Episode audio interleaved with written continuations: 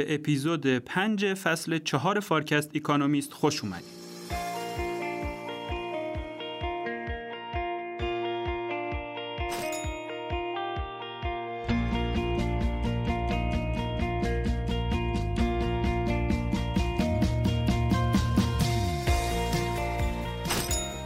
همراهان عزیز فارکست سلام.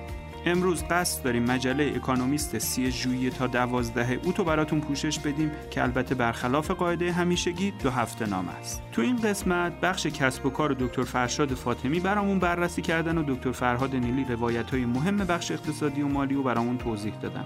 دکتر حسین هم مثل همیشه زحمت بخش علم و فناوری رو کشیدن. ضمناً باید یادآوری کنم که هفته آینده چون مجله اکانومیست منتشر نمیشه، ما هم انتشار فارکست اکانومیست نخواهیم داشت.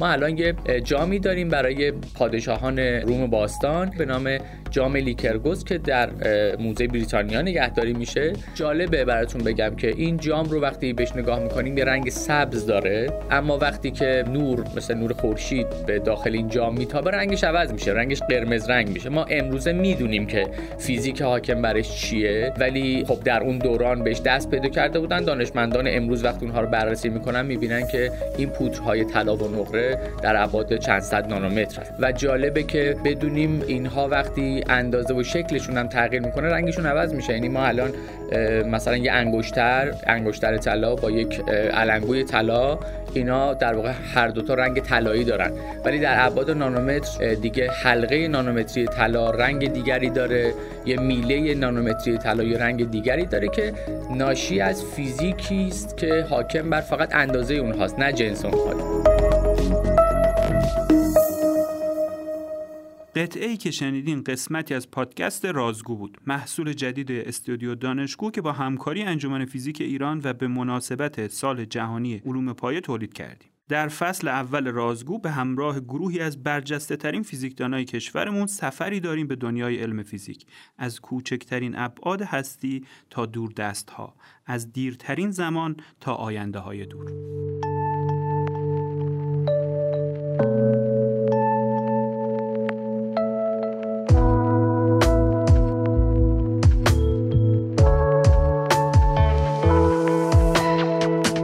حسین جان سلام. سلام، خوشحالم که در خدمتتون هستم. اگه موافق باشی بریم سراغ بخش علم و تکنولوژی این شماره اکانومیست که سه تا مقاله داره و مقاله اولش در مورد فسیل شناسی پلئونتولوژی و عنوان مقاله هم هستش A Grand Old Age. موضوع مقاله تا اونجایی که من نگاه کردم انگار در مورد قدمت انسان خردمنده و اون مطالعاتی که از طریق فسیل‌ها انجام دادن نشون میده که قدمت انسان خردمند حداقل یک میلیون سال بیشتر از اون چیزیه که قبلا در واقع محاسبه کردن و پیدا کرده بودن. داستان این مقاله رو میشه برامون بگی؟ خواهش میکنم. بله حتما. این تباری که در واقع میشه گفت تنها باقی موندهش همین انسان خردمند یا هوموسیپینی که شما فرمودین، تصور بر این بوده که توی این تبار در واقع نخستین اجداد انسان مدرن مربوط به یک فسیلی بوده که سال هزار و نهصد و هفتاد و چهار در اتیوپی کشف شده بوده. اسمم روش گذاشتم، اسم که مرسومه روی اینا اسم میذارن. این فسیل هم مؤنث بوده، اسم مؤنث لوسی هم روش گذاشتن. شمایلش هم یه ذره غیر متعارف بوده، قامتش حدود یک متر بوده. تصور بر این بوده که نخستین اجداد انسان این فسیل بودن که حدود سه میلیون سال در واقع قدمتش میشه. اما این اتفاقی که جدید افتاده و اکانومیست بهش پرداخته اینه که یه سری فسیل‌های جدیدی همین تازگی پیدا شدن توی آفریقای جنوبی که خب در واقع اون کشفی که اتفاق افتاده داره میگه که یه چیزی حدود چهار میلیون سال به نظر میاد که قدمت اون تبار باشه و نخستین اجداد انسان هم به نظر میاد که دست کم با اطلاعات فعلی مربوط به این اکتشاف میشن. خب جدا از این مسئله قدمت که اشاره کردین، یه چیز دیگه هم که آشکار میکنه این هستش که خب تصور بر این بوده که به اصطلاح گهواره بشر، حالا به اصطلاح میگن، یعنی جایی که اولین بار نخستین اجداد انسان مدرن یا خردمند ظهور پیدا کردن، آفریقای شرقی و مرکزی بوده، الان به نظر میاد که آفریقای جنوبی باشه. خب بریم سراغ مقاله دوم که درباره علوم رفتاریه و عنوانش هست ناچ فاکتور، عامل تلنگر. شواهدی که این مقاله بهشون اشاره میکنه نشون میده که این مداخلات رفتاری که تصور میشد میتونه هدایت کنه رفتار افراد به سمت اون رفتار بهینه و مناسب، چندانی هم که قبلا تصور میشد اثرگذار نیست برای هدایت افراد. نکته‌ای دارین در مورد این مقاله؟ همونطور که اشاره کردیم، بله، ماجرای ناچ یا حالا ترجمه شده به تلنگر، شاید ترجمه بعدی هم نباشه. خب این ماجرا به خصوص بعد از انتشار کتاب معروفی که سال دو هزار و هشت منتشر شد، ریچارد تیلر که اقتصاددان معروفی هستش و بعدتر در سال دو هزار و هفده نوبل اقتصاد هم به واسطه همین تلاشش در زمینه اقتصاد رفتاری برد، و کس سانستین نویسنده دوم که حقوقدان هست، بعد از انتشار این کتاب ماجرای به اصطلاح مفهوم ناجیا تلنگر خب شهرتش خیلی زیاد شد. مقاله اکونومیست در واقع میاد سندیت مطالب خیلی پرتعدادی که اخیراً توی بزرگنمایی نقش دخالت‌های رفتاری منتشر میشن یه جورایی به نقد میکشه، همونطور که خودتون هم اشاره کردین. خب ماجرای تلنگر شکل ساده‌اش اینه که سعی میکنن اگه یک تغییر رفتاری مد نظر هست که از سمت جامعه اتفاق بیفته، که خب تو سیاست‌گذاری خیلی کاربرد پیدا میکنه، به جای اینکه در واقع صراحتاً بهشون بگیم که بیاین رفتارتون رو تغییر بدین، اونا رو خود به خود به سمت تغییر رفتار ببریم دیگه، یعنی یه جورایی انگار که مجابشون بکنیم. طبیعتاً ظرافت کارم توی نحوه ارائه اطلاعاتیه که افراد رو به سمت تغییر رفتار سوق میده. یک مجموعه ای از استراتژی‌های روانشناختی داخل هستن. مثال معروفی که حالا نویسنده‌های همین کتابی که اشاره کردیم هم میزنن، میگن که اگه میوه‌ای رو بیایم توی همتراز با ارتفاعی که چشم آدم قرار داره بگذاریم، این یه ناج یا تلنگر حساب میشه. منتها اینکه بگیم کلا همبرگر و فست فود ممنوعه، خب ناچ حساب نمیشه دیگه، وادار کردن حساب میشه که خیلی هم جوابگو نیست این این مدل در واقع روی کرد. خب خیلی از سیاستگزارای دولتی هم از این نظریه ظاهرا استقبال کردن تو این مدت. گویا حدود دویست تا واحد تلنگر، حالا اسمشه ناج یونیت، توی سرتاسر دنیا بنا شدن که شامل یه تیمایی هستن که تخصصشون اینه که در واقع بیان علوم رفتاری رو به زندگی روزمره انگار که اعمال بکنن. یکی از دولتایی که میگن خیلی بر مبنای همین نظریه تو دوران همهگیری کرونا عمل کرد، دولت بریتانیا بوده که اتفاقا خیلی نقدای جدی هم به روش کارش وارد شده. خب دولت بریتانیا خیلی روی این شعار خانه بمانید جان افراد را نجات بدهید، یعنی stay home save lives، هر موقع نخست وزیر رو اینا میبدن صحبت میکردن، رو تریبون اینو میذاشتن، خیلی روی این تاکید میکرد. و برخلاف خیلی از کشورهای اروپایی که مثلا فرانسه خیلی جریمه های سنگین برای خروج افراد از خونه میگذاشت، بریتانیا این کارو نکرد. خب نتیجه جالبی هم به دست نیاورد دیگه. البته حالا میاد خلاف این مشاهده اشاره میکنه اکونومیست به یه مقاله‌ای که پایان سال گذشته، پایان سال دو هزار و بیست و یک، توسط یه سری پژوهشگر حوزه روانشناسی تو دانشگاه ژنو منتشر شد که میگه اومدن دویست مورد ناج یا تلنگر رو تحلیل کردن، به این نتیجه اونا رسیدن که این تلنگرها کلا نه تنها در مجموع کلا جوابگو هستش، بلکه خیلی هم خوب جواب میدن. خب یه شاخصی هست برای سنجش میزان تاثیر عوامل در علوم رفتاری به نام کوئنز دی، که این کوئنز دی اگه مثلا صفر باشه یعنی هیچ تأثیری نذاشته اون عامله، اگه بالای هشت هم باشه یعنی تأثیر خیلی بالا بوده. نویسنده‌های این مقاله توی دانشگاه ژنو میگن که به این نتیجه رسیدن که این شاخصه چهل و سه صدمه برای تلنگر. خب عدد قابل توجهیه برای سیاست‌گذارایی که بخوان از این روش استفاده بکنن.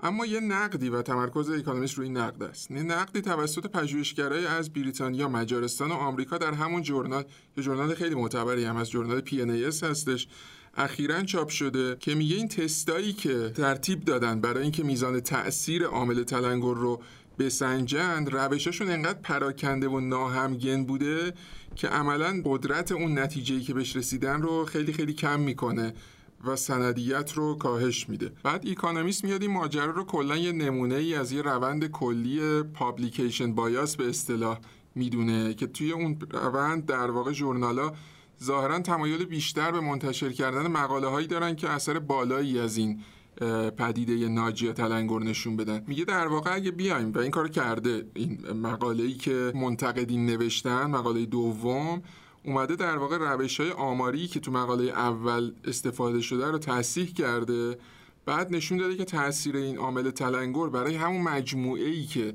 تیم دانشگاه ژنو روش کار کردن، در واقع به جای چهاردهم چهار صدم بوده که خب به صفر خیلی نزدیکه دیگه. البته خود نویسنده‌های منتقدم تاکید میکنن، این نکته به نظرم مهمیه که در حالا جمع کردن این بحث بخوایم بگیم، که این به معنای بی اثر بودن اون عامل ناجی یا تلنگر به طور کلی نیستش، کما اینکه در واقع مواردی بوده که این عامل اثر خودش رو نشون داده. تأکیدی که تو اون مقاله میشه و تأکیدی که خود اکونومیست هم میکنه اینه که میگه بهتره که این در واقع یه نگاه واقعی تر به تاثیر این عامل داشته باشیم، و وقتی این نگاه واقعی تر رو داشته باشیم سیاستگزارها هم میتونن استفاده درستی از تاثیر واقعی در واقع این عامل تلنگر بکنن. کاری که مقاله هایی از جنس مقاله‌ای که پژوهشگرای دانشگاه ژنو منتشر کردن میکنه به اعتقاد اکونومیست و اون مقاله‌ای که منتقدا منتشر کردن اینه که اون جاهایی که عامل تلنگر واقعا مؤثر هست تأثیر رو کمتر نشون میده، اون جاهایی هم که تأثیر نداره اون رو بزرگ نمایی میکنه که خب نتیجه خوبی نمیده، با توجه به اینکه سیاستگزارا دارن از این به نظر میاد استفاده میکنه. خب بریم سراغ مقاله سوم که درباره ویروس شناسیه و عنوانش هم هست استرنج برو.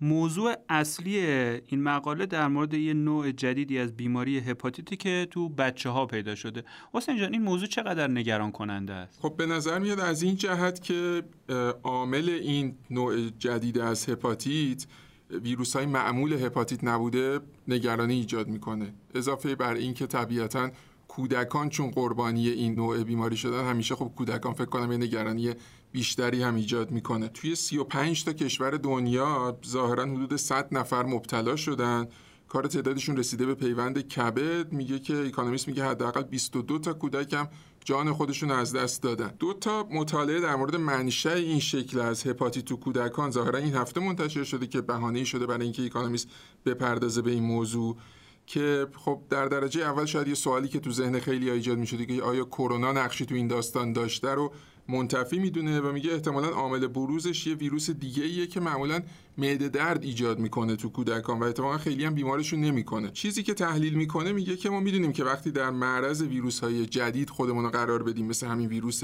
کرونا، یک سری در واقع همه‌گیری‌هایی مثل همین همه‌گیری کرونا میتونن بروز پیدا بکنن. منتها نکته جالب توجه اینه که میگه ولی وقتی از اون طرف اصلا در معرض هیچ میکروبی نباشیم که ما با این ماسکا به نظر میاد داریم این کارو میکنیم، ممکنه یه مشکلاتی ایجاد بشه. یعنی چه بسا این حفاظت بیش از اندازه‌ای که در مقابل انواع و اقسام میکروبا میشه یه نتیجه معکوس داده باشه و این شرایط رو به وجود آورده باشه که البته در اندازه گمانه‌زنی هست. البته تو سرمقاله این شماره هم یه مقاله رو داشتیم با موضوع دیجیتال بیزنس یا همون کسب و کارهای دیجیتال و با عنوان کلود برست، که این مقاله هم به نظر میرسه در مورد موضوعات فناوریه. موضوع این مقاله هم اینه که شرایط اقتصادی فعلی انگار برخلاف همیشه که شرکت‌های قول تکنولوژی رو اصلا تکون نمیداد و اونا همیشه استثنا بودن، انگار این دفعه اینجوری نیست و داره رو اونا هم تاثیر میذاره و اون عصر استثنا بودن شرکت‌های بیگ تک، اون قولای بزرگ تکنولوژی تمام شده. حسین جان داستان این مقاله چیه؟ بله این مقاله که همونطور که اشاره کردین به عنوان لیدر یا سرمقاله هم توی اکونومیست منتشر شده، متمرکز شده روی پنج تا شرکت بزرگ فناوری یا بیگ تک که متا هستش یا همون سابقا فیسبوک، آلفابت هست که شرکت والد گوگل بوده، آمازون، مایکروسافت و اپل. خب خبرایی که از این شرکت ها همیشه میشنیدیم خبرای رشد بوده دیگه، اینو کاملا عادت کردیم. اشاره میکنه اکونومیست به اینکه از سال دو هزار و پنج سهم دیجیتال جی دی پی آمریکا با یه رشد یک سومی رسیده به ده درصد. توی ده سال گذشته یعنی همین دو هزار تقریبا یازده تا یازده دوازده تا الان که رشد این پنج تا شرکت عجیب غریب تر هم بوده. درآمد مجموع این شرکت ها به طور متوسط در سال بیست درصد افزایش داشته، در حالی که توجه کنید خب رشد جی دی پی سالانه آمریکا حدود چهار درصد و کمتر از چهار درصد ظاهراً بوده. منتها همونطور خودتون تو معرفی مقاله گفتین، داره میگه که شاید کم کم این شرکت ها هم دارن بالاخره یه شکلی از تنگنای اقتصادی به اونا هم داره یه فشارهایی میاره و شاید نسبت به روزهای خوششون دارن شرایط افت کرده ای رو تجربه میکنن. ارجاعش هم به در واقع یک گزارش درآمدهای آلفابت هست که همین چند روز پیش گزارشش در اومد و اونجا معلوم شده که در واقع شرکت آلفابت که اشاره کردیم شرکت در واقع والد گوگل هستش، کندترین رشد فروش فصلی خودشو نسبت به روزهای اول شیوع کرونا داشته. یه روز بعد اون گزارش متا منتشر شده که اون دیگه شدیدتره، میگه برای اولین بار در تاریخ این شرکت فروششون نسبت به سال پیش افت داشته. اکونومیست میگه به نظر میاد این غولای فناوری توی آمریکا به طور ناگهانی با یه چالش‌های مواجه شدن که نوعش از جنس چالش‌هاییه که بیشتر گریبانگیر مدیر عامل‌های دوران اقتصادی قدیم بوده، منتها البته تو شرایط جدید چهار تا عامل روش در واقع تمرکز میکنه و یه مقدار در مورد هر کدومش توضیح میده. یکی زنجیره تامین‌های مختل شده هست، یکی گرایش به حفاظت بالا از داده و اطلاعات، یکی کمبود نیروی کاره و یکی هم فضای رقابتی. میگه در واقع اینا چالش‌های نوعی هستن که این شرکت‌ها نوعاً، یعنی اینکه این شرکت‌ها باهاش دست و پنجه نرم نمی‌کردن از زمان پیدایش خودشون، ولی به در واقع به کنایه اشاره می‌کنه که بهتر مدیرای این شرکت‌ها عادت کنن، چون به نظر میاد که این چالش‌ها ادامه خواهد داشت. خب موضوع اول اختلالات توی زنجیره تامینه که توی بحث‌های کسب و کاری فارکست هم چندین بار بهش پرداخته شده. الان به نظر میاد که دیگه دامنگیر شرکت‌های همین فناوری بزرگ شده به طور جدی. برای اینکه یه حسی هم به دست بیاریم از شدت تأثیری که اختلالات تأمین روی این شرکت‌ها داشته، اکونومیست میگه اپل توی ماه آوریل همین امسال دو هزار و بیست و دو هشدار داد که درآمدش تو فصل دوم سال دو هزار و بیست و دو چهار تا هشت میلیارد دلار پایین‌تر از انتظار خواهد بود. علت اصلیش هم اشاره کرده که مشکلات ناشی از کرونا در چین بوده که باعث شده کارخونه‌ها به محض اینکه یه نمونه جدیدی از کرونا بروز پیدا می‌کرده تعطیل می‌شدن. آمازون هم حتی اومده یه نرم افزار جدید مدیریت موجودی به کار گرفته، بازم به نظر میاد نتونسته درد این ماجرا رو دوا بکنه، اختلالات زنجیره تامین رو. مشکل دیگه مربوط به به اصطلاح حفاظتگری دولت‌ها بوده نسبت به داده‌های شهروندانشون و شرکت‌های دیجیتالی داخل مرزهاشون، که خب اینو در مورد چین ما همینجا هم توی فارکست هم در موردش قبلا صحبت کردیم، به خصوص بحث حفاظت از شرکت‌های دیجیتالی در داخل مرزها. الان این مسئله به نظر میاد مقدار گسترده تر شده، از اتحادیه اروپا بگیرید تا هند به نظر میاد که دارن یک سری قواعد اینجوری حفاظتگرانه‌ای به اصطلاح میذارن و به نظر میاد این شرکت‌های بزرگ فناوری حالا یه نگرانی در مورد اینکه بخوان خدمات دیجیتالشون رو تو کشور چین ارائه کنن داشتن. به نظر میاد حالا یه سری کشورهای دیگه‌ای هم داره به این لیست اضافه میشه. مسئله سوم مسئله نیروی کار مستعده، باز اینم تو خبرها کم نبوده بحث در موردش. خب این شرکت‌ها سابقه نداشته برای جذب نیروی مستعد به مشکل بر بخورن. همین الانم بالاخره جزو جاهایی که شاید آرمانی و رویایی هست برای خیلی از افراد که بخوان توش کار بکنن، همین شرکت‌هایی هستن که بهشون اشاره کردیم. منتها از یه طرف اینا خیلی رشد زیادی داشتن که باعث شده نیروی کار خیلی بیشتری احتیاج داشته باشن و از طرف دیگه جالب اشاره می‌کنه رقبایی از توی انواع و اقسام صنایع حالا پیدا کردن. خب این روندی که به تدریج داره هی بیشتر هم میشه و الان دیگه کمتر صنعتی مونده که نیروی مستعد توی با مهارت‌های دیجیتال نخواد، باعث شده که دیگه خیلی از نیروی کارهای مستعد خب به جای اینکه بیان جذب این شرکت‌ها لزوماً بشن، بتونن برن تو صنعت دارویی مثلا از مهارت‌های دیجیتال خودشون استفاده کنن، تو بانکداری و تو انواع و اقسام صنایع، تو خرده فروشی و غیره. ضمن این که اشاره می‌کنه این رسواییایی هم که هی جسته و گریخته حول این شرکت‌ها وجود داشت، حالا ماجرای فیسبوک رو شنیدیم، در مورد شرکت‌های بزرگ فناوری بازم بوده، این یه مقدارم وجاهت اینا رو مخدوش کرده، چه بسا افراد راحت‌تر باشن که بعضیاشون نیروی کار مستعد تو یه شرکت‌های دیگه‌ای به جای اینا کار بکنن. مسئله بعدیش میشه بلوغ یافتگی بالای این شرکت‌ها، یعنی در واقع میگه که خب این عملاً انقدر این شرکت‌ها دیگه به یه مرحله‌ای از بلوغ رسیدن انگار که بیشتر رشدشون اتفاق افتاده، دیگه جای زیادی برای اینکه بخوان بیشتر از این حد فعلی رشد کنن باقی نمونده. یه حالت شکل اشباع شدگی تو رشدشون اتفاق افتاده. یک ماجرا هم این هستش. منتها مقاله رو که جمع میکنه اکونومیست میگه تصویر انقدرم تاریک نیست، میگه که ما پیش بینی میکنیم که این شرکت‌ها بازم به قول خودش از کلاهشون یه جادوی جدیدی بیرون بیارن. میگه نشونه‌هاش هم داریم اتفاقا می‌بینیم، کما که آمازون همین ماه اومده یه شرکت حوزه سلامت رو به نام وان مدیکال با قیمت حدود چهار میلیارد دلار خریده و به نظر میاد میخواد سراغ یکی از این معدود بازارهای بزرگ باقی مونده‌ای بره که هنوز به نسبت ظرفیتشون هم حوزه سلامت هنوز کم دیجیتالی شدن، پس داره باز خودش رو توسعه میده. میگه اپل هم با این ابزارهای واقعیت افزوده و واقعیت مجازی که دنبالش رفته ممکنه دوباره برگرده به اون روزای خوشترش، یعنی مردود نمیدونه. منتها میگه تا موقعی که این ترفندهای جدید رو به کار نبرن، کارهای از این جنس انجام ندن و اینا هم در واقع به تحقق نرسه، به نظر میاد بشه گفت که اون دوران، همون شما اشاره کردین، دوران دیگه رشد خیره کننده شون به نظر میاد شاید بشه گفتش که متوقف شده. ممنونم حسین جان از وقتی که گذاشتی و مقالات مرتبط با علم و فناوری و برامون پوششت. ممنون از شما.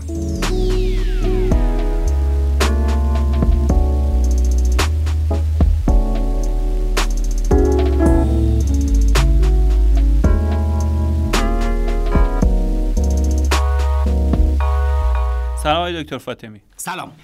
بخش کسب و کار این شماره نشریه اکونومیست مقاله اولش در مورد شرکت‌های نفتی و بحث اقلیمه. عمدتاً داره مقایسه میکنه نقشی که شرکت‌های ملی نفت در مقایسه با شرکت‌های بین‌المللی نفت توی اون بحث انرژی ترانزیشن و گذار انرژی دارن. من خودم بعد از خوندن این مقاله حداقل دریافتم این بود که انگار داره میگه که این شرکت‌های ملی نفت چندان متمایل به این نیستن که کمک کنن که اون بحث گذار انرژی انجام بشه. نکته‌ای دارین در مورد این مقاله؟ به نظر من مقاله خیلی جالبیه، هم از لحاظ اعداد و ارقامی که ارائه میده و هم از لحاظ استدلالایی که داره انجام میده. به نظر من بذارید اول بعد بعضی ارقامو با هم دیگه ببینیم و بعد بریم سراغ در اصل استدلالای مقاله. دقت بکنیم ما سه دسته شرکت نفتی تقسیم بندی کرده اینجا مقاله. یه دسته شرکت‌های نفت ملیه که عملا شرکت‌هایی که توسط دولت‌ها اداره میشن. یه سری شرکت‌های بین‌المللی هستن که شرکت‌های بزرگ بین‌المللی هستن و یه سری هم شرکت‌های مستقل محلی کوچیکن. اگه به این سه دسته نگاه کنیم، گروه اول تقریباً دو سوم ذخایر نفت جهان را که بگیم ذخایر نفت و گاز جهان را مدیریت می‌کنن و تقریباً کمی بیش از شصت درصد نفت دنیا را دارن تولید می‌کنن. دوباره میگم نفت که میگیم معادل نفت و گاز منظورمون. و اون شرکت‌های بزرگ بین‌المللی یه چیزی هولوش ده درصد رزروا و کمی بیش از ده درصد تولید را دارن. مقاله میگه که باید دقت کنیم فشار بیشتر انوایرمنتالیستا، کسایی که دنبال محیط زیستن، قرار گرفته روی شرکت‌های بزرگ بین‌المللی و شرکت‌های ملی نفت که بزرگتریناشون سعودی آرامکوه، گازپروم روسیه است، ان آی او سی ایرانه، سی ان پی سی چینه و روزنفته که پنج تا شرکت بزرگ نفتی همین پنج شرکت دولتی هستند و شرکت‌های دیگه‌ای که شش گوشه جهان هم هستن و دارن کار میکنن. این شرکت‌ها هم به دلیل استراتژیک، هم به دلیل اینکه فشارهای محیط زیستی روشون کمتره، کمتر به دنبال ملاحظات محیط زیستی هستند و میگه به ویژه شرکت‌های نشنالی که شرکت‌های کوچیکن، اونا اوضاع خیلی ناجوری دارن. مثلا مث... مقاله مثال میزنه شرکت ملی نفت الجزایر و شرکت ملی نفت ونزوئلا سه تا چهار برابر کربن بیشتری تولید میکنن وقتی که دارن نفتشون رو تولید میکنن در مقایسه با شرکت‌های بزرگ حتی ملی دیگه مثل آرامکو یا ادناک، و هفت تا ده برابر فلرشون از یه جایی مثل قطر انرژی بیشتره.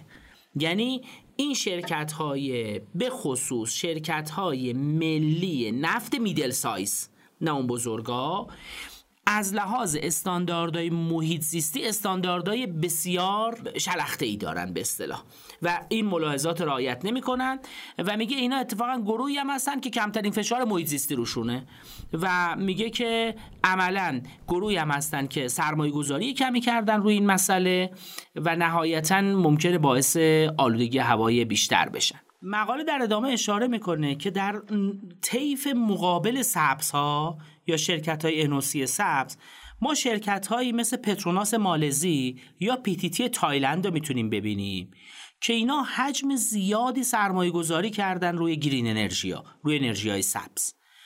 مقاله میگه که اینا اصل داستانی که به اون سمت رفتن نه به خاطر اینکه خیلی محیط زیستی باشن، بلکه به دلیل اینکه احساس میکنن دیگه منابع ذخایرشون کمه. و مثلا اگه یه جایی مثلا مثل سعودی آرامکو حداقل تا چهار دهه یا بزرگتر از اون، بازار بزرگتر از اون، مطمئن به راحتی میتونه به تولید ادامه بده، اینا اینقدر ذخایر ندارن و ادامه حیات خودشون را در گروه سرمایه گذاری توی این انرژی های سبز میبینن. حتی مثلا میگه سی ان او او سی چین هم جایی که داره سرمایه گذاری میکنه روی در است کاهش گازهای گلخانه‌ای و سرمایه گذاری های سبزی که داره انجام میده. در ادامه مقاله اشاره میکنه به تجربه امارات متحده عربی که عملاً در کنار شرکت‌های بزرگی مثل ادناک و مبادله یه شرکتی رو انداخته به اسم مصدر که این شرکت عملاً قراردادهای خیلی بزرگی رو توسعه زنجیره‌های تولید سبز داره منعقد میکنه با آلمان و ژاپن و هدفش اینه که میگه ریالیستیک انرژی ترانزیشن انجام بدن.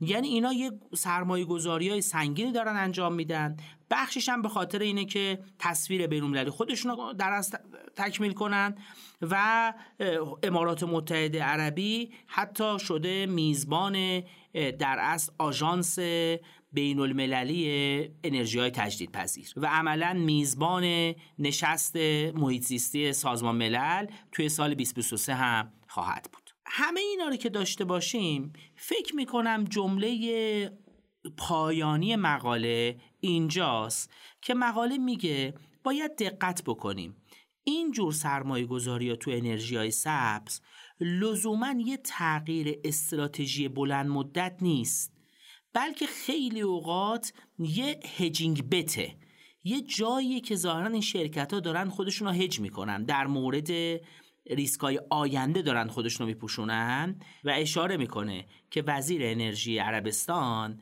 در سال گذشته توی سخنرانی گفته که در بازار نفت ما همچنان آخرین تولید کننده باقی خواهیم موند و جملهش اینه و ما تا آخرین مولکول هیدروکربوری که داریم را تلاش میکنیم استخراج کنیم و به فروش برسونیم. یعنی بسیاری از شرکت‌های ملی نفت همچنان شعارشون، هدفشون برای آینده قابل پیشبینی تمرکز بر تولید انرژی از منابع سوختهای فسیلی باقی مونده.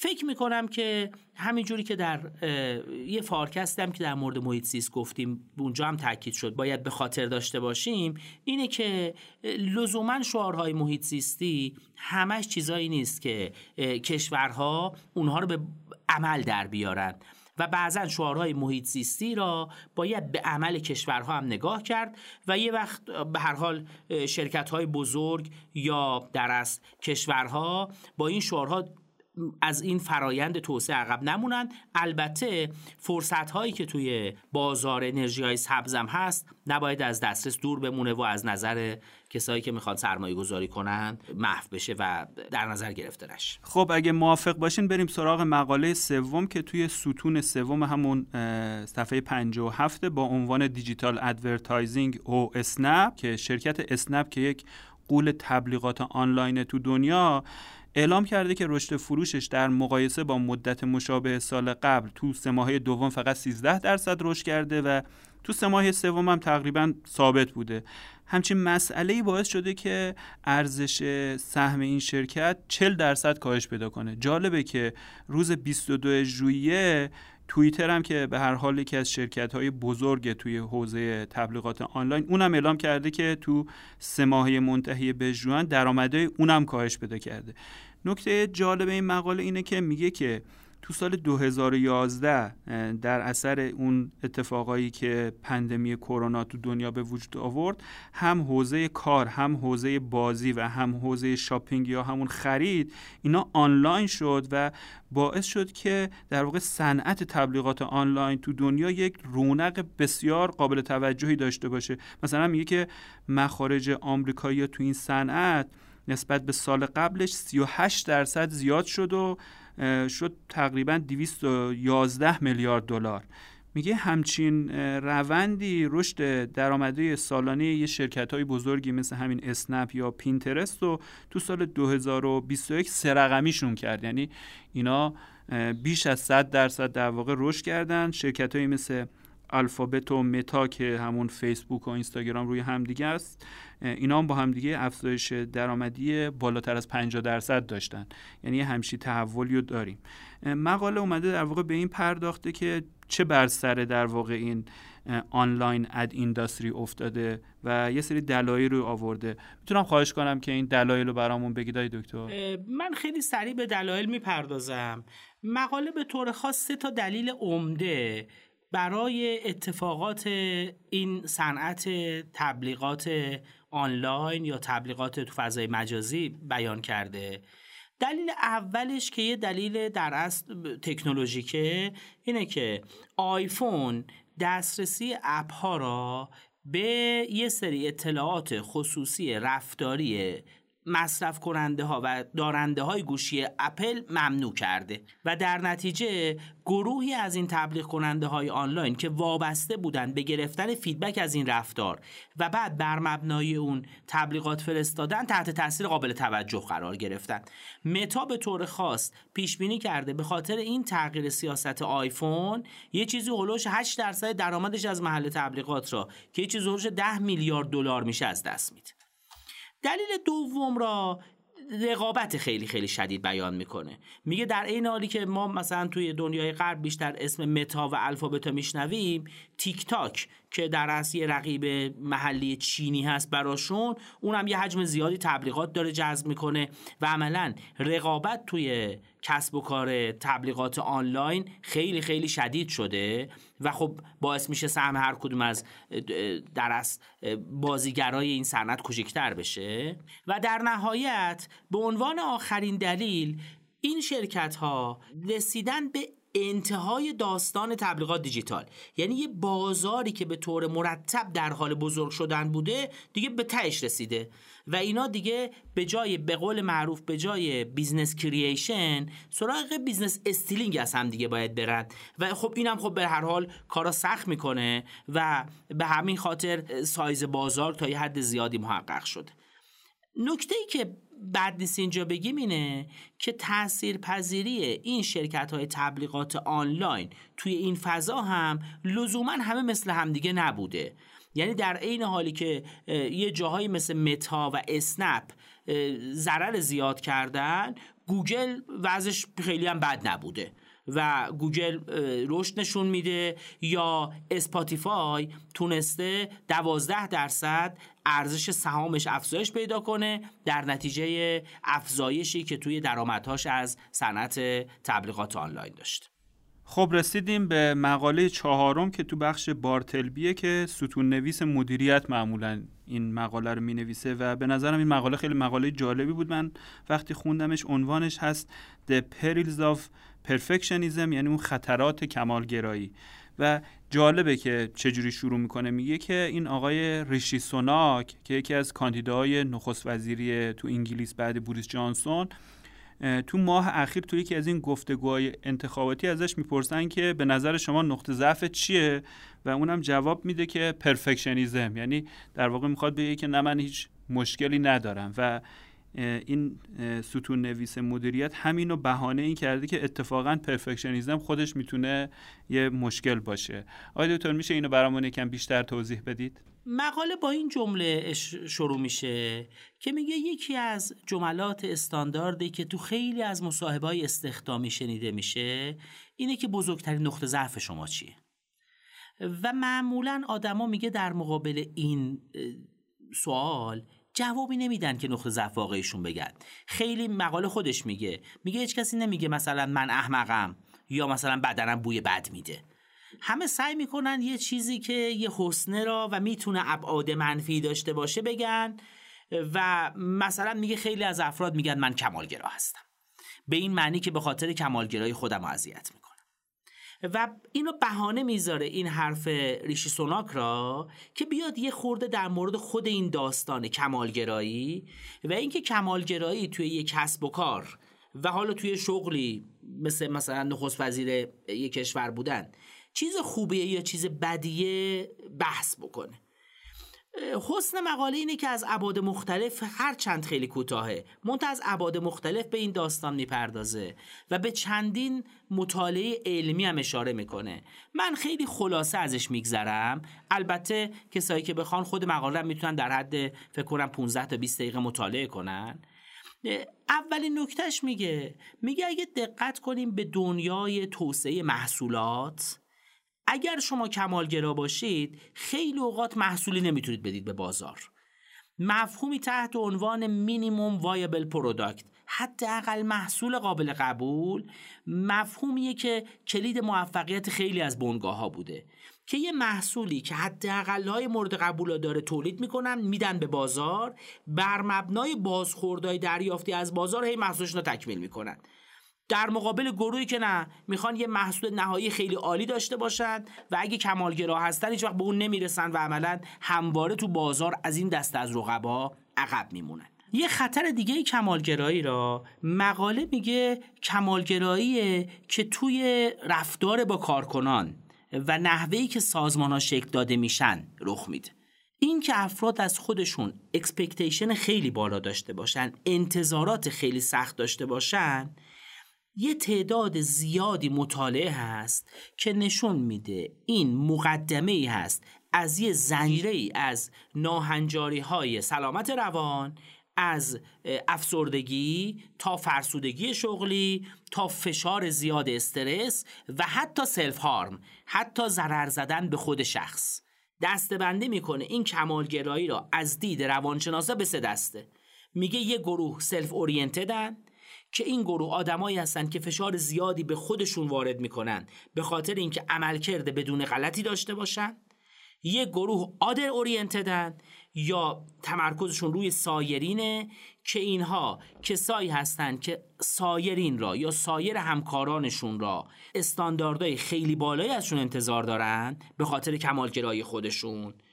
و گروه سوم گروهی هستن که سوشیالی پرسکرایبد ورژنن، گروهی هستند که عملاً کارکنانی هستند که تنها زمانی میتونن با خودشون کنار بیان که بتونن انتظارات غیر ممکن اطرافیانشون را برآورده کنن. و میگه این گروه سوم گروهی هستند که بیش از همه گروه‌های قبلی آمادگی گرفتار شدن به استرس شغلی را دارند. و در مقابل یه مقاله ایتالیایی، یه مطالعه تو ایتالیا نشون داده که لزوما آدمایی که سلف اورینتدن به خودشون میخوان سخت بگیرن در معرض اون فرسودگی شغلی یا در اصل یه پیش بینی کننده از فرسودگی شغلی براشون نیست به اندازه‌ای که بقیه گروه‌ها تحت این خطر قرار میگیرن. در یه بعد دیگه مقاله میگه کمالگرایی میتونه به همدلی تیم‌های کاری لطمه بزنه و میگه آدمایی که کمالگران آدمایی هستند که به واسطه کمالگراییشون فشار بیشتری به همکارانشون وارد میکنن، همکارانشون کمتر اونا رو دوست دارن و آدمایی هستند که از لحاظ اجتماعی خیلی مطلوب همکارانشون نیستن. همه اینها رو که بگذریم، مقاله میگه البته یادمون نره که تو بعضی از شغلها کمالگرایی واقعا لازمه، من جمله اگر شما مسئول گروهی هستید که میخواید یه داروی جدید را توسعه بدید یا کسی هستید که مسئول کنترل کیفیت یه محصولی هستید که کمی لغزش از اون استاندارد میتونه خطرات زیادی داشته باشه برای سایرین. به همین خاطر میگه لزوما هم کمالگرایی یه خصوصیت ضربه زننده به فضای کار و محصولی که میخواد تولید بشه نیست، اما باید دقت کنیم که مدیران خوب مدیرانی هن که میتونن کمالگرایی خودشون و همکارانشون را در جهت پیشبرد سازمانشون به کار ببندن. مقاله در انتها یه شوخی هم میکنه با آقای سوناک که در اصل کسی که گفته من کمالگرایی آدمه، میگه ایشون در حال نشسته و در مورد کمالگرایی حرف میزد که پوستر تبلیغاتی که بالا سرش زده بودن کلمه کمپین را توش اشتباه تایپی نداشتن. میگفت یه آدم کمالگرا هیچ وقت همچین چیزی از خلاصه دستش در نمیره و یه شوخی هم حالا با آقای سوناک به این ترتیب انجام میده. خیلی نکته به نظر من طنز خیلی جالبی داره که اتفاقا آدمایی که فکر میکنن کمالگرا هستن به نظر میرسه که اتفاقا کمالگرا نیستن. آقای دکتر فاطمی عزیز، خیلی ممنون از وقتی که گذاشتید. به نظرم یه مرور خیلی خوبی داشتیم روی بخش بیزنس این شماره از اکانومیست. متشکرم از شما، روزتون بخیر.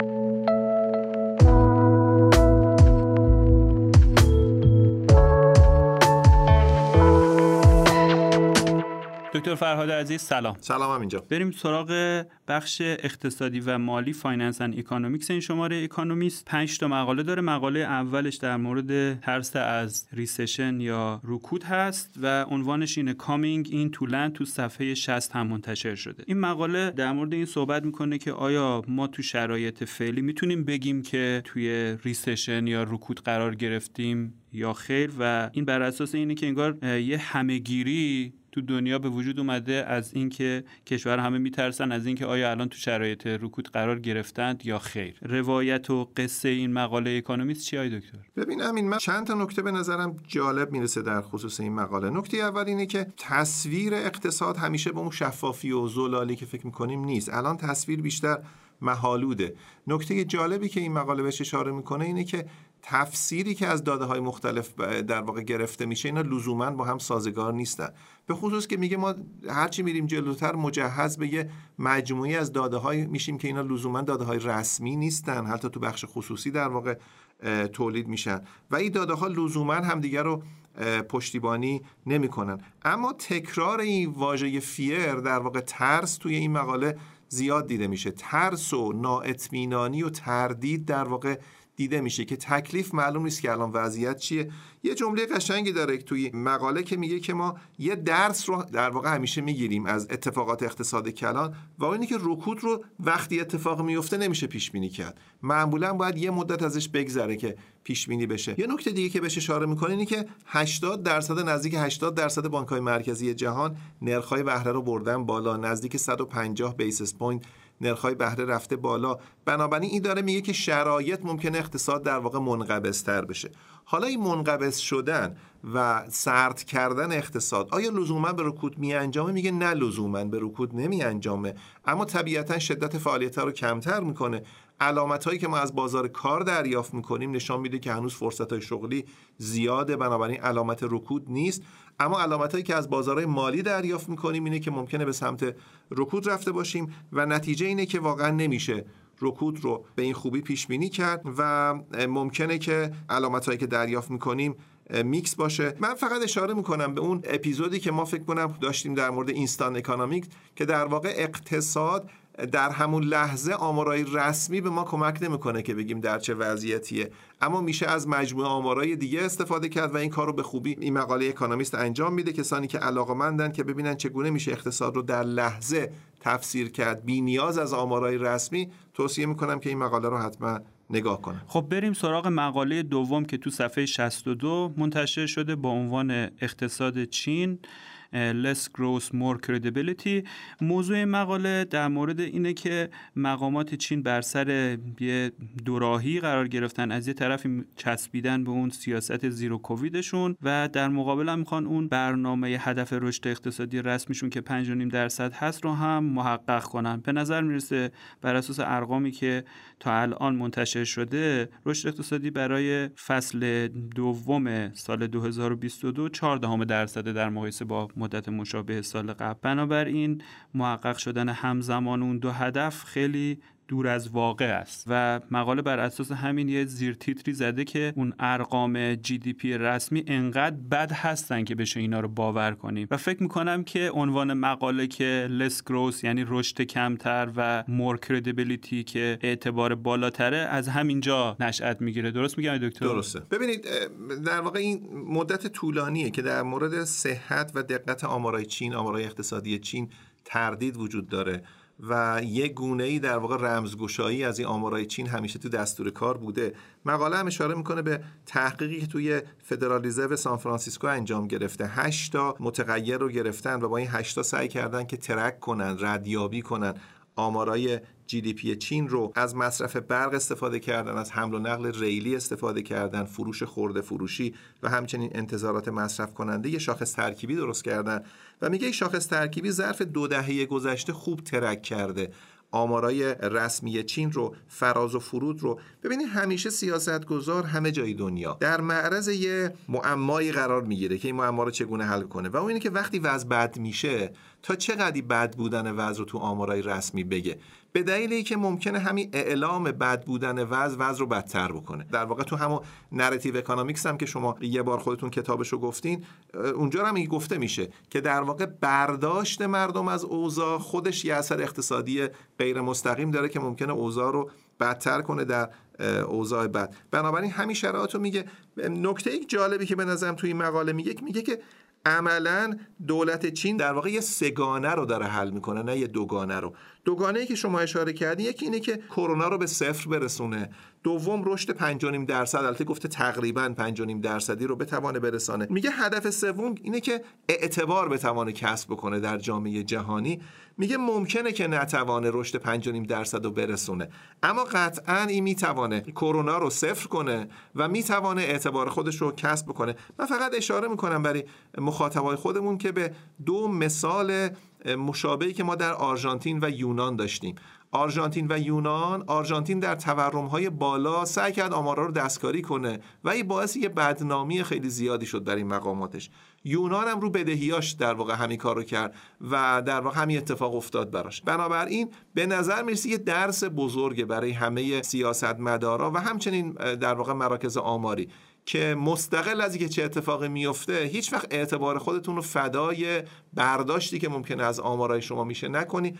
اکونومیست میگه چین کارشو توی زمینه خیلی خوب انجام داده و انقدر آماری که گفته بد هست که همه باورش کنن، اما پشت صحنه هم در واقع ما وقتی باز در واقع بازارایی کردیم آمار رو دیدیم که فراز و فرود داره خیلی خوب بیان میشه. خب مقاله سوم و پنجم بخش فایننس اند اکونومیکس این شماره هر دوتاش در مورد املاک و مستقلات تجاری و مسکن و آسیبای متفاوتی که اینا میتونن روی اقتصاد داشته باشن.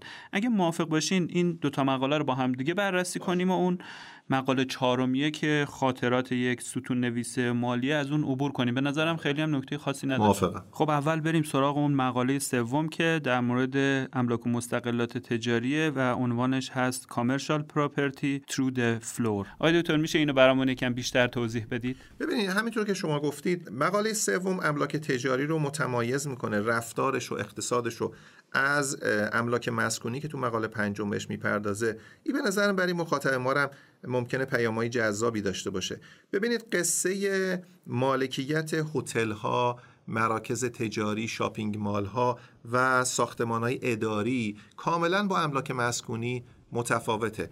البته در یک اقتصادی که شما مالیات بر عایدی دارید، مالک از محل افزایش قیمت خیلی بهره نمیبره چون باید مالیاتشو بپردازه.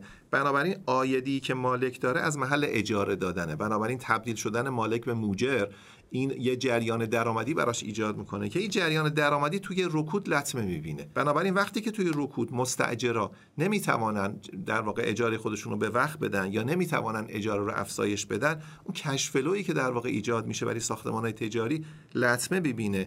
لطمه دیدن این کشفلو و جریان نقد روی ارزش تجاری اون ساختمان‌ها اثر میذاره. حالا کرونا هم اومده روی این نشسته. ببینید کرونا از یک طرف پایین آورده تقاضا برای سفر رو، بنابراین هتل‌ها دیگه ضریب اشتغالشون مثل قبل زیاد نیست، بنابراین ارزش هتل‌ها افتاده. از یه طرف به دلیل افزایش قیمت انرژی قیمت در واقع بلیت هواپیما و سفر کلا افزایش پیدا کرده. از طرف دیگه خب همه دارن صحبت از این میکنن که لزوما افراد نباید حضور فیزیکی تو محل کار داشته باشن، برنامه ساختمان‌های اداری هم ممکن ازش اقبال زیادی نشه. هر جا که در واقع کارکنا بر نمیگردن سر کار، ضریب اشتغال ساختمان‌های اداری هم طبیعتاً کم میشه.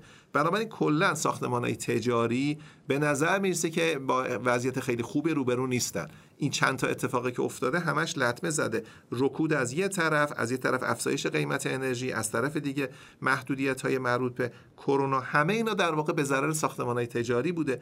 البته مقاله میگه مثلا بعضی شهرها بهتر عمل کرده، بعضی شهرها بدتر، از منظر موجر داره میگه. بنابراین وضعیت خوبی نداشته، اما خبر خوبی که داره میده اینه که اینها در واقع خیلی بانک‌ها روشون سرمایه گذاری نکردن.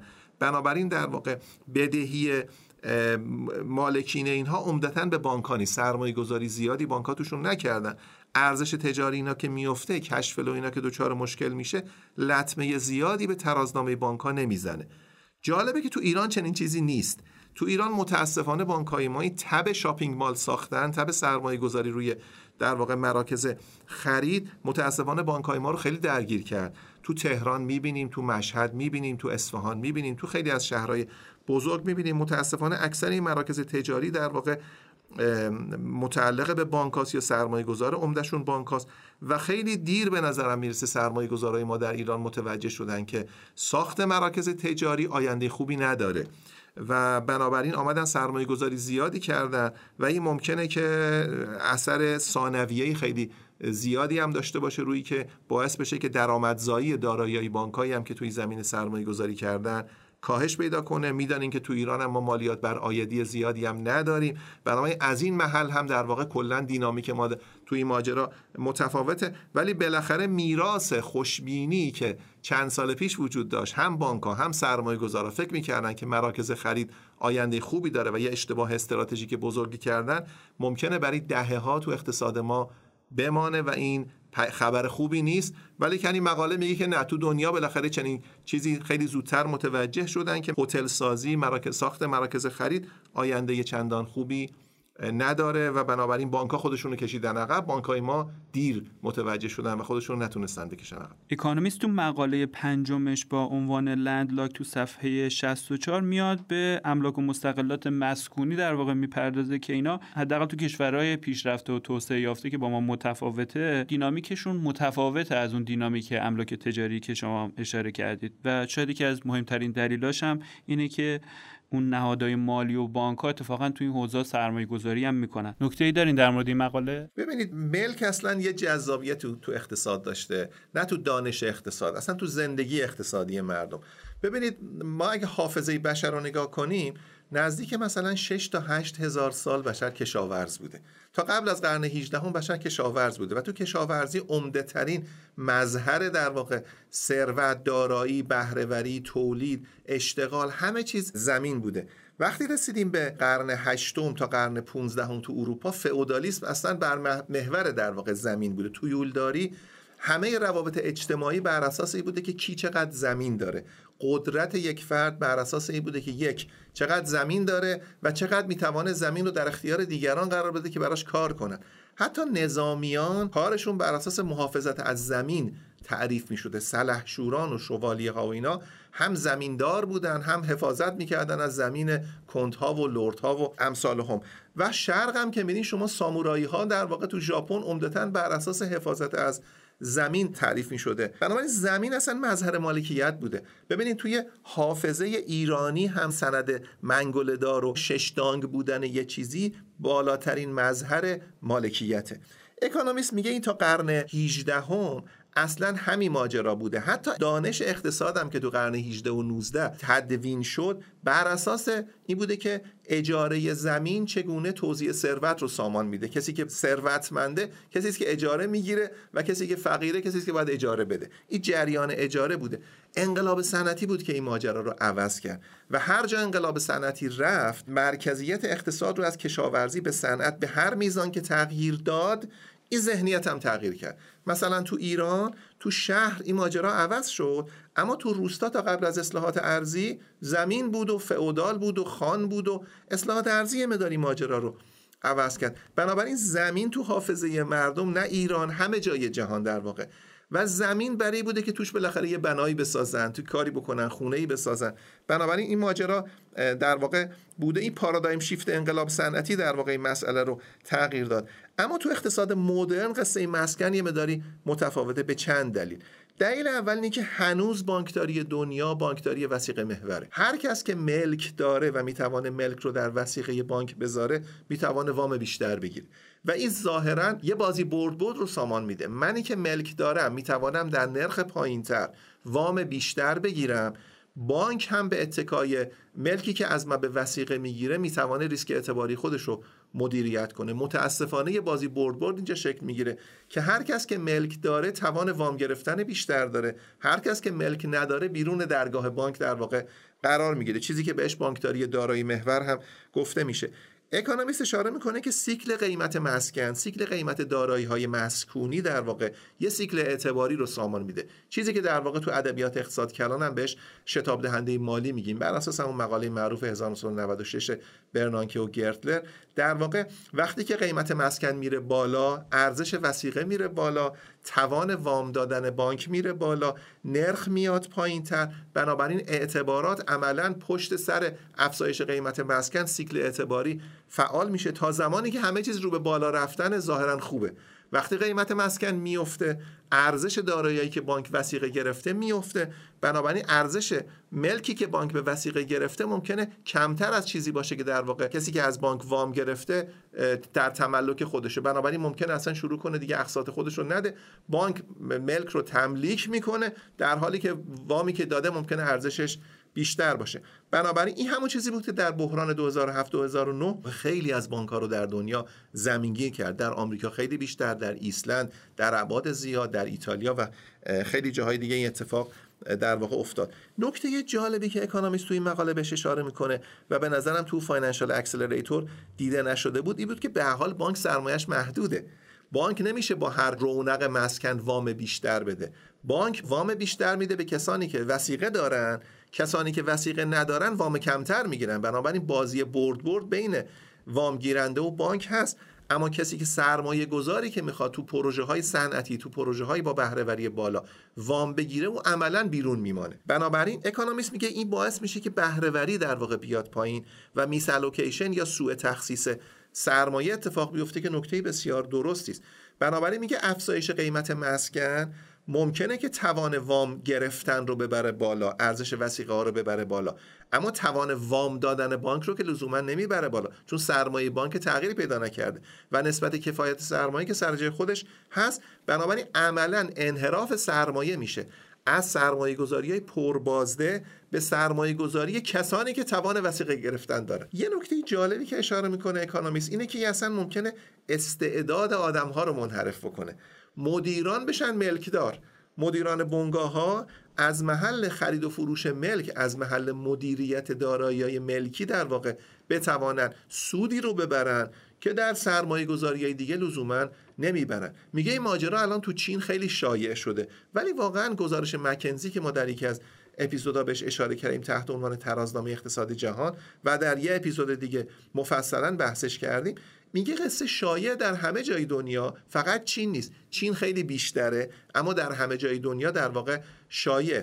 آماری که در گزارش مکنزی بهش اشاره میشه و اکونومیست هم دقیقاً همون آمار رو اشاره میکنه توی مقاله خودش اینه که شصت و هشت درصد دارایی‌های حقیقی یعنی دارایی‌های غیر مالی در کل جهان ملکه و از این شصت و هشت درصد بیش از نیمیش زمینه، سی و پنج واحد درصد از اون شصت و هشت درصد در واقع زمینه. بنابراین زمین داره در واقع دست به دست میشه، زمین داره خرید و فروش میشه و افزایش قیمت زمین یه مکانیزمی رو فعال میکنه که به سوء تخصیص سرمایه میانجامه و به کاهش بهره وری میانجامه. به نظرم انتخاب عنوان این مقاله به عنوان لندلاک خیلی هوشمندانه بوده.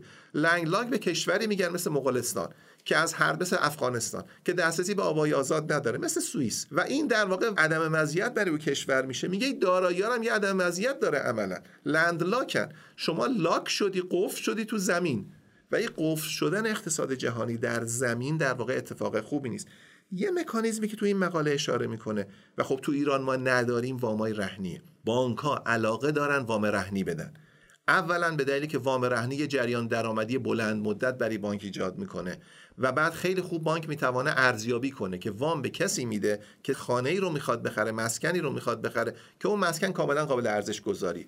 تمایل همه بانک‌ها اینه که مورگیج بدن و آماری که اشاره میکنه این مقاله اینه که در هفده کشور پیشرفته، اقتصاد پیشرفته، سهم وام‌های رهنی از کل وام‌های بانکی از سی و دو درصد در سال هزار و نهصد و پنجاه و دو در سال دو هزار و شانزده به پنجاه و هشت درصد رسیده و عدد خیلی بزرگی است. در انگلستان سهم زمین تو دارایی‌های حقیقی از سی و نه درصد در سال هزار و نهصد و نود و پنج تو سال دو هزار و بیست به پنجاه و شش درصد رسیده.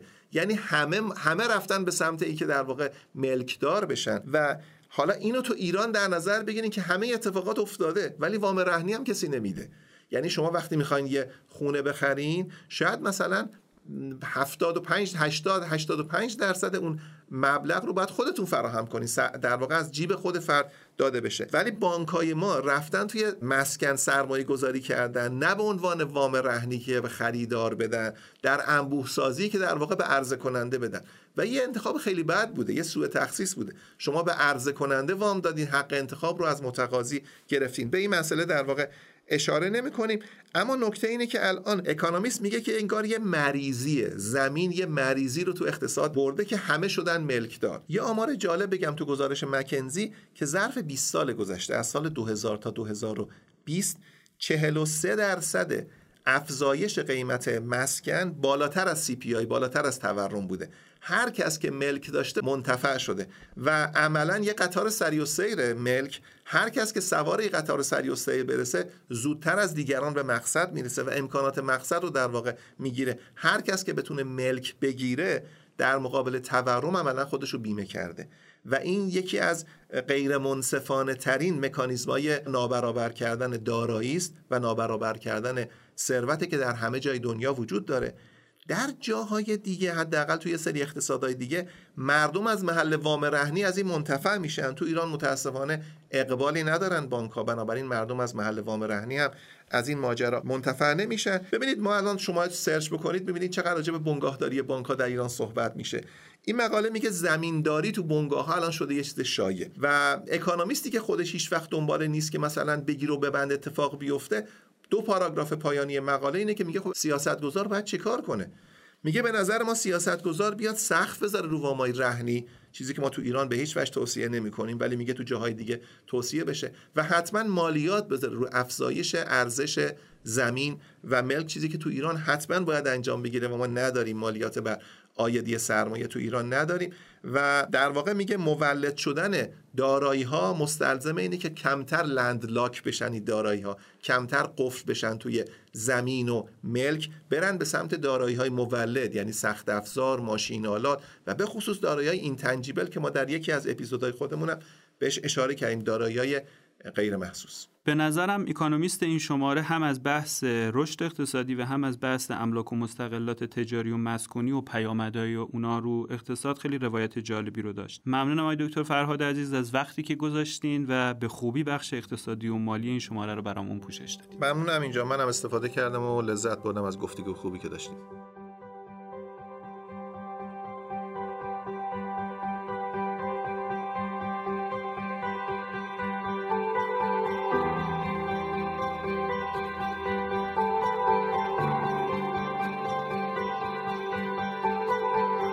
از این که تا پایان این قسمت ما رو شنیدین بسیار ممنونم و مثل همیشه مشتاق شنیدن نظراتتون هستم.